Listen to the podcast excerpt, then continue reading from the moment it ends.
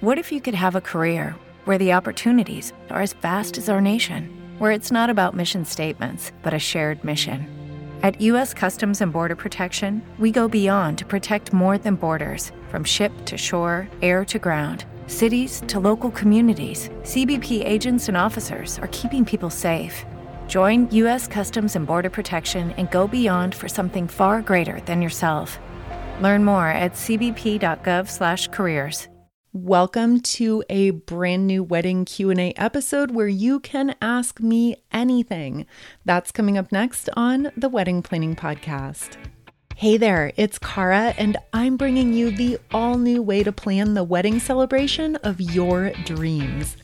Welcome to the Wedding Planning Podcast, where we say no to the $72 billion wedding industry, and we say yes to a more joyful engagement season where you and your priorities are at the center of everything we do. To learn more about my next level digital wedding planning package, visit wedpodcast.com. You'll enjoy a free 3-day trial, no promo code required, and I can't wait to see you there. That website again is wedpodcast.com. Ready to get started?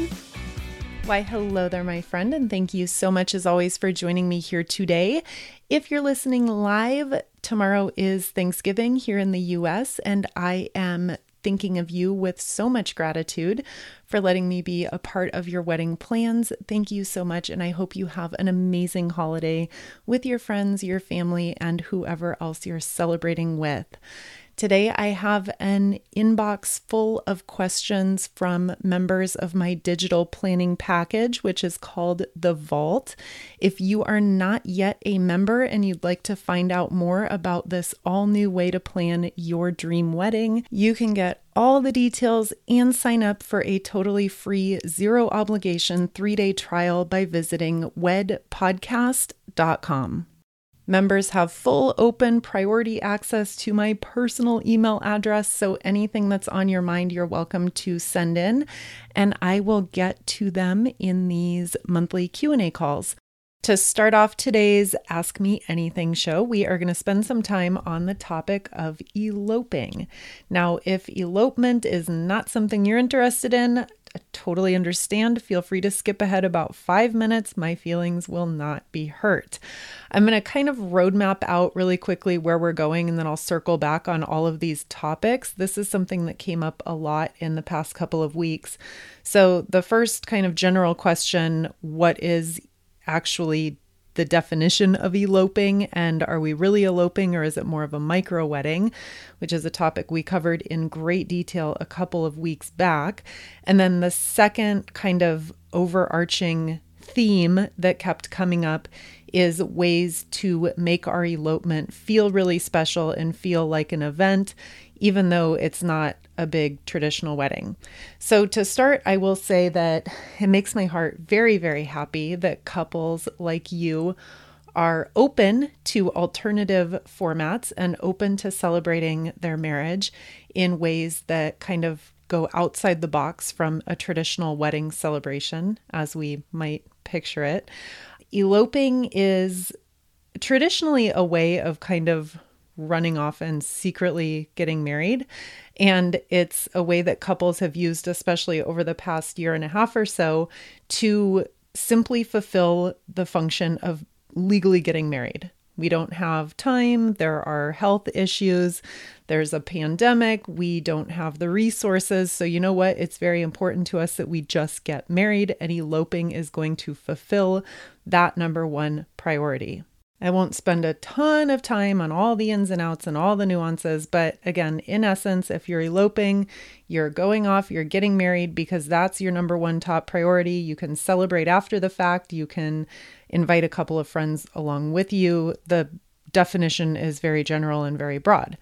Now, getting a little more specific, I'm going to take some time and read this particular listener's note.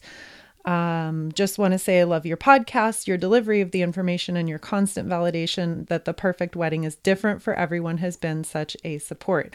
My fiance and I got engaged 1 month before the pandemic started, so February of 2020. Needless to say, it's been a frustrating stop and go process trying to sort through the current social and health climate, and possibly even more frustrating trying to navigate a wedding that works for us with two very, very different families. Because of these challenges, we have decided with joy that the best option for us is an intimate elopement weekend at a beautiful beach cottage. The date has been secretly set, and I can truly begin planning our elopement extravaganza. The ceremony will be ordained by our best friend and photography done by her sister, who's another good friend of ours. I was wondering if you could help provide any insight for us regarding how we can make this event feel full and event-like, even though we will have no guests to cater to, and as a result, very few social obligations, which so often fill up the wedding day and the wedding weekend. All right, so here we have a couple who is feeling some familial friction, and they are wanting to just have a very private, very intimate wedding event. That's perfectly fine. The question about how to make the event feel full and event-like, it's kind of the point of eloping and running away and doing this. The point of it is to keep it simple. It sounds like you'll have at least a couple of guests. You mentioned your best friend and sister. So I would imagine maybe a dinner together the night before the wedding ceremony. And then the next day you would do the ceremony. And then some sort of post celebration, whether that's another small dinner party at home, or whether you go out for a really, really nice dinner at a restaurant or a winery. And in terms of planning events around this elopement weekend, I would pretty much leave it at that. Lots of couples over the past year and a half have done elopements, and then they'll do a reception to follow that up so that they can technically just get married, and then we'll push the actual celebrating with our closest loved ones for another time. So that's an option for you as well. It sounds to me you are incredibly excited about this avenue, which is great, but I would take the time to just press pause. And this is really where my digital planning package hones in on pausing with the excitement and the emotions of becoming engaged, and taking the time to sit with your fiance and be still and be very present and thoughtful and mindful about discussing what it is that the two of you truly want. What are your priorities? And that's not a quick fix process. It's not something that you can Google. You can't Google a checklist of how to do this work. It's really about being intentional and, again, honoring your priorities and working through those so that you can be sure the two of you are designing a wedding celebration that reflects those priorities. You may have a couple of competing priorities happening here, avoiding familial friction, going off and having a very small and intimate elopement, but you still want to have that element of celebration and that element of including some people who you love. So maybe rather than an elopement, maybe this is more of a micro wedding. Maybe instead of the true definition of eloping, where it's just the two of you running away and getting married in front of witnesses, maybe you include a very small handful of your closest family and your closest loved ones. And I know you mentioned that there is familial friction on both sides. I would just caution that running away from that and getting married in secret won't necessarily remedy the fact that there is friction. So you're going to manage that however you see fit. I am not judging. I don't know your family situation in great detail, but to put a Band-Aid on that now so that you don't have to deal with it during your engagement, but have the notion that somehow it will go away, I think that's kind of a faulty way of looking at it. So I would just encourage you and caution you. Again, we spend a ton of time on this very deep meaningful, insightful, being present to your priorities and to your wants and what is going to be right for you. We spend a ton of time on that in this digital planning program, which is unlike any other wedding planning resource that exists. I think it is very, very, very important to be sure that your values are aligning with the celebration that you're planning. So with all of that said, congratulations to you. I wish you all the best. And for anyone out there listening who would like more information on that all new way to plan your dream wedding celebration, you can get all the information and sign up for a free 3-day trial by visiting wedpodcast.com. Okay, next question is totally switching gears. We are coming up on Thanksgiving, Black Friday, Cyber Monday, all the things are on sale. And this question is, what types of seasonal sale items can I keep my eye out for during the holidays in terms of wedding planning, gifts, etc.? Okay, this is a perfect time of year to get great deals on pretty much everything under the sun, specifically bridal party gifts, groomsmen gifts, dresses for pre-parties, your bridal shower, bachelorette party, any invitations, string and twinkle lights for your reception, you name it, it's probably going to be on sale at some point this month. This show is going live right at Thanksgiving, so coming into the next month or so, sales everywhere. A website I am completely in love with, no secret, I mention it quite a bit, is Etsy.com. And Etsy sellers typically go all out during the holiday season. So this would be a wonderful time to shop for custom gifts for your parents, your wedding party, your soon-to-be spouse, etc. If you plan to do any custom signage, wedding favors, accessories, I love supporting small businesses on the Etsy platform. And again, there is a humongous range of sellers out there who are offering 20% or more off during this entire holiday season. I'll drop a link in the show notes where you can easily shop for wedding specific things. So take a peek at that when you have a hands-free moment. And the next question regarding makeup, should I do airbrush makeup or not airbrush makeup? And the answer from me is airbrushing or not is a very individualized decision. I am personally someone who doesn't wear a ton of makeup in normal life. If I have makeup on my face and my hair is fixed and my daughter asks me why I'm looking so fancy, and I mean literally that can mean like I blow dried my hair and she thinks I'm going to a black tie formal event. So I have I'm just a very natural look kind of person. I didn't want to feel overly made up on my wedding day. So I did my own wedding day makeup and I made some slight enhancements. I used some special eyeshadow that I had bought and tried out ahead of time. And I put on more than I would put on if I was going shopping and to lunch with my sister, but I didn't want to look unlike myself, if that makes sense. Airbrush makeup is incredibly popular for good reason. It gives you really even, really silky, really beautiful coverage. If it's something that you are interested in, I would by all means do some research and take a look at an artist's portfolio, past weddings that they've done. And if that's a look that you are attracted to, then by all means, again, it is incredibly popular for good reason. On the flip side, if you are very comfortable doing your own makeup, you can always go the do-it-yourself route.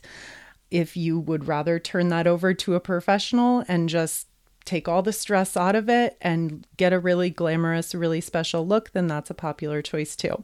So much as everything else we talk about here on the Wedding Planning Podcast, it really comes down to your personal preference and your personal priorities. There is no right or wrong answer. And next question, how do we address the save the date cards? Should it be addressed to the couple or just addressed to the person that my fiance or I know? Addressing invitations and save the dates is always a very popular question. And the answer to this is it's totally flexible. I am not a big etiquette stickler. There may be some out there who are, and that's fine too. I am flexible with stuff like this. If you know the name of the guest or the plus one, so to speak, if you know who that's going to be with 100% certainty, then go ahead and include that person's full name on the invitation or the save the date or whatever it might be. So if your cousin Laura has been dating James for 5.5 years and you know definitively that Laura and James will be coming to your wedding together, then go ahead and address the invitation to Laura and James.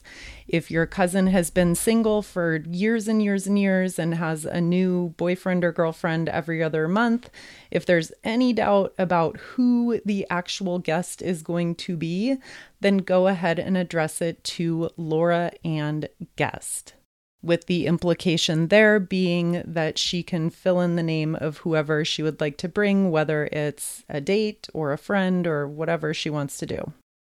We've had many, many, many more in-depth conversations about plus ones and the policy on bringing a plus one, and you can find those past Q&A shows by scrolling back through the podcast feed. If you are a member of The Vault, then those Q&As are organized and very easy to find. So you can just search plus one and you'll get much more information on that. Next question. Is it common for vendors to increase their price despite a price being detailed in the contract that we sign? No, it is not common. It is not okay for a vendor to increase their price once you have signed a contract. Any contract you sign between yourselves and a vendor should always definitively name a set price that the two of you have agreed upon, and that price will not change between now and the date of your wedding or the date that the service is to be provided. Now, as a marketing tactic, many vendors will allude to prices going up next month, and again, this is a marketing tactic to force your hand and get you to book now. We're going to talk next week all about visiting a wedding fair or a bridal expo and interviewing potential vendors. And this is something you're probably going to hear quite a lot, which is some variation of book now, prices are going up next week. This is a expo special price and it's not going to last long. So yes, before the contract has been signed, threatening you with a price increase is a very common marketing tactic. But again, once you have signed a contract, that contract absolutely must detail the exact price that is agreed upon, and that price should not change for any reason. And then next question is, do you have any advice on how to choose our wedding location? We're from two different hometowns. How do we pick which one, or should we just plan for a destination wedding? I'm going to echo something that I mentioned in our very first question about elopements. And this very general topic is, again, a perfect example of something that we would walk through from start to finish within my digital planning package about how to identify your priorities and identify your values and dial in what it is the two of you want. It would be impossible for me to answer in 60 seconds or less, pin down a airtight, foolproof way of choosing the location that your wedding should be in, because there is a lot deeper thought, deeper mental and meaningful conversation and journaling that goes into a question like that you and your fiance are going to need to get together and hammer out between the two of you. So the short answer is, it is something that we review in great detail within my digital planning package. And again, to get more information on that, you can visit wedpodcast.com. Okay, coming up after a quick break, I have lots more questions to share. We'll be back in just a minute. Hey, right now is the perfect time to start planning your destination wedding or your honeymoon. My name is Susan Green, and I'm at Susan's Travel Services, and I'm available to you with my team for free to help you with all the planning and details of your dream honeymoon or destination wedding. A lot of couples come to us and say they're worried about working with a travel agent is going to be one more expense to pay, and that's simply not true. In fact, working with us should save you time, money, and we want to make sure that trip is the best trip yet. We have over 25 years in the industry, and we specialize in travel around the world. Let us help you find the best deals, all-inclusive resorts, Mexico, Caribbean, exotic cruises, or how about those overwater bungalows in the Maldives and Bora Bora? Don't get overwhelmed with the millions of places and opinions online. Get some free help and rely on professional experience to make sure you get exactly what you're looking for with your dream vacation or destination wedding. And hey, have I mentioned again that we're free? Email us at Susan@Susan's Travel Services and tell us that you heard us on this awesome podcast, and we're going to give you $50 off your final payment. What's even better, you tell a friend to contact us and they give us your referral, we'll give you another $50 off your trip. Guess what? If you're doing a destination wedding and you tell someone else, we'll give you $250 off your destination wedding. See, we want to make it easy for you and we want to work with you. We've been in the business a long time. We're really excited about your destination wedding, honeymoon, and getting to know you as a client. Have an awesome day. We live in a time where we can have literally anything delivered to our doorstep with the push of a button. So why not your wedding day suits and tuxedos? You're going to love this. Our friends at Generation Tux make wedding day suit and tuxedo rental so easy. First, I love that you can do everything online. With their free home try-on service, you can experience your suit or tuxedo from the comfort of home months before the wedding day. You'll enjoy free color swatches delivered right to your door, free round-trip shipping, and here's the best part, peace of mind. Everything arrives on the doorstep of all your party members 14 days before the wedding. If there are any fit issues at all, there's plenty of time to ship out replacement garments. And you can even earn a free suit or tuxedo rental for the wedding couple with 5 paid members in your wedding party.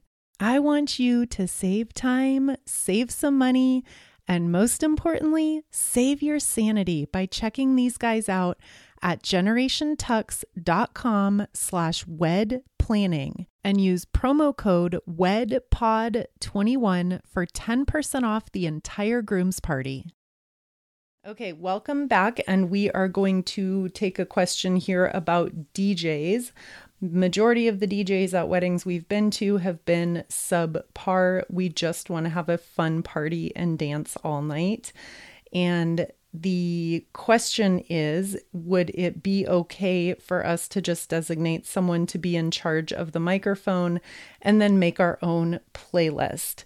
This question came up about a half a dozen times just in the past week. Doing your own music is such an easy way, especially now today with all the streaming services. They are so affordable. It's really fun and such a personalized approach to be able to go in and create your own wedding playlist from start to finish. So for very, very good reason, more and more couples are ditching the professional DJ and just creating their own playlist. Now, especially if your venue has a built-in sound system that's available to you and a microphone setup, this to me is a total no-brainer. I'm not going to go too deep into it. We've covered it extensively in past Q&As, but I would highly recommend that you do have a designated person in charge of making announcements. That's really, really, really important for keeping the flow of your reception really orderly and organized and keeping people informed about exactly what's going on. Again, if you want lots more information on that, we did some detailed Q&As in the past that you can scroll back and look for. Okay, next question. This is, talk about switching gears. We're going to do a 180 here. Again, this is ask me anything, and I do mean anything. I'm going to honor that. The question is, how and when did you and John decide to have kids? Me and my fiance are in discussions, but we're not quite in full agreement on what we each see as ideal timing. I would love to hear your thoughts. All right, so if you're new to the podcast, John is my husband's name. That's pretty obvious, I think, from the question, but just to lay it out there. John and I had lots of conversations when we were dating about our shared desire to have children. So this is a topic that we spent a considerable amount of time talking about as we were dating, as we were engaged, and even after we got married. And we always had a shared understanding that we wanted to have children. And we had a pretty solid understanding that we wanted to have two children, with the caveat, of course, that the universe is at the driver's seat of that. So what we want was a loose outline, and we both understood that it may or may not be physically possible. So I guess as I look back and I really think about how we decided when to have children, we both, again, I think we went into it with a spirit of adventure, for lack of a better word. And it was kind of like, well, we're going to put fate in the hands of the universe and just kind of see what happens here. We are ready for it to happen if it happens tomorrow. We're ready for it to happen if it takes a year. We're ready for whatever comes our way. It's a joint journey that we're just going to embark upon together.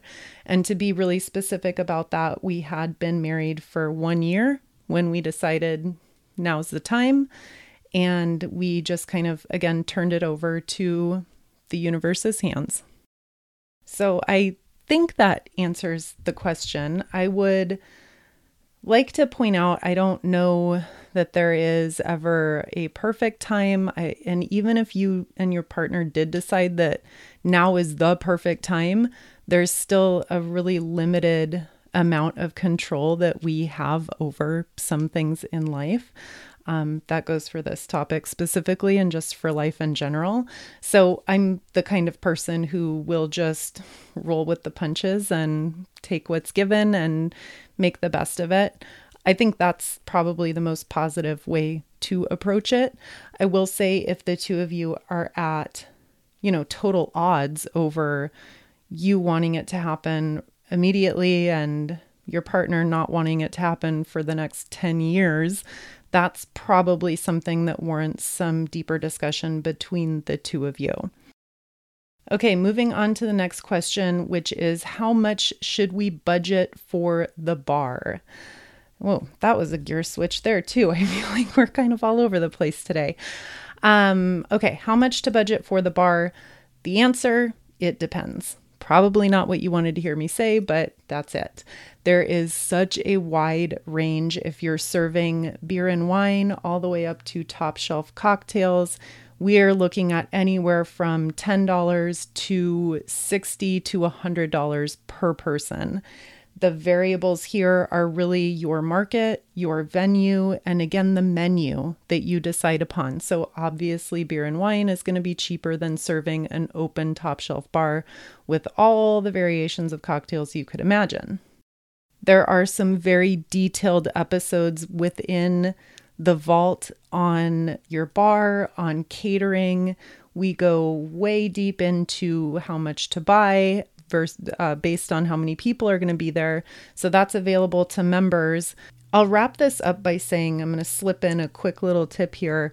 I love canned cocktails and seltzers, which have become so super popular in the past couple of years. The variety out there is absolutely incredible. One of my favorite brands is Cutwater, and then I love Truly's. I also love Ashland. Again, there are like infinity number of brands and flavors and varieties of these. The reason why canned cocktails and seltzers are so amazing as it relates to your reception bar is that these completely eliminate the need for ice, for bartenders, for cups. I can't say enough good things about canned cocktails and seltzers. So for the purpose of this question, I'll wrap it up. If you want to do a full-length episode on the bar and custom cocktails and signature cocktails and how much to buy, reach out and let me know that would be something that you're interested in.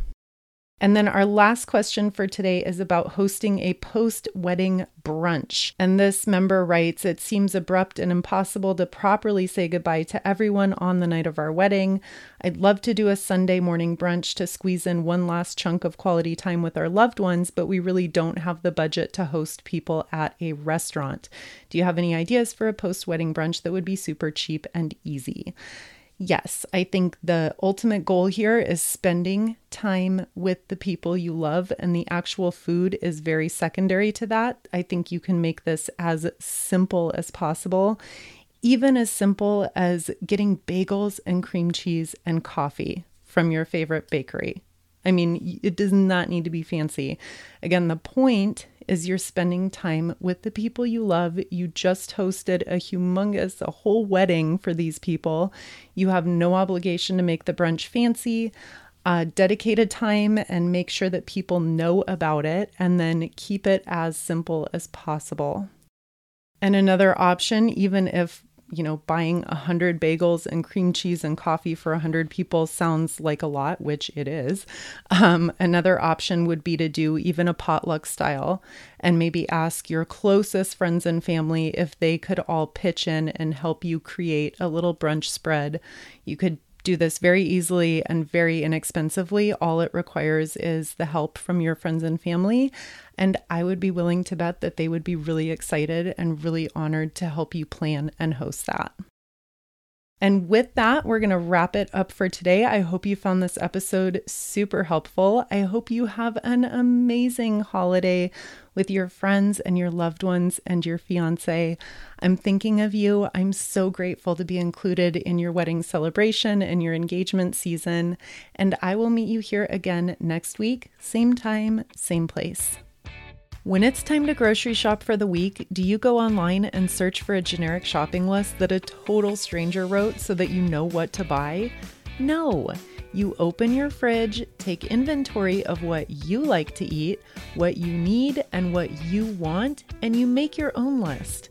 Why then are you still using free wedding checklists that you found on Pinterest to guide what's included in your unique wedding celebration? I have a secret. There's an all-new way to plan your wedding, a more personalized approach that puts you, your values, and your priorities in the center of the planning process and gives you the confidence to make decisions based on what you truly want versus what that free wedding checklist is telling you should do. To learn more about my revolutionary digital wedding planning package and sign up for a free 3-day trial, visit wedpodcast.com. Together, we're going to experience a magical process of tapping into your intuition combined with smart, down-to-earth strategy, and we're going to create an unforgettable wedding celebration that's a perfect reflection of you. Become a member today when you visit wedpodcast.com. I can't wait to see you there.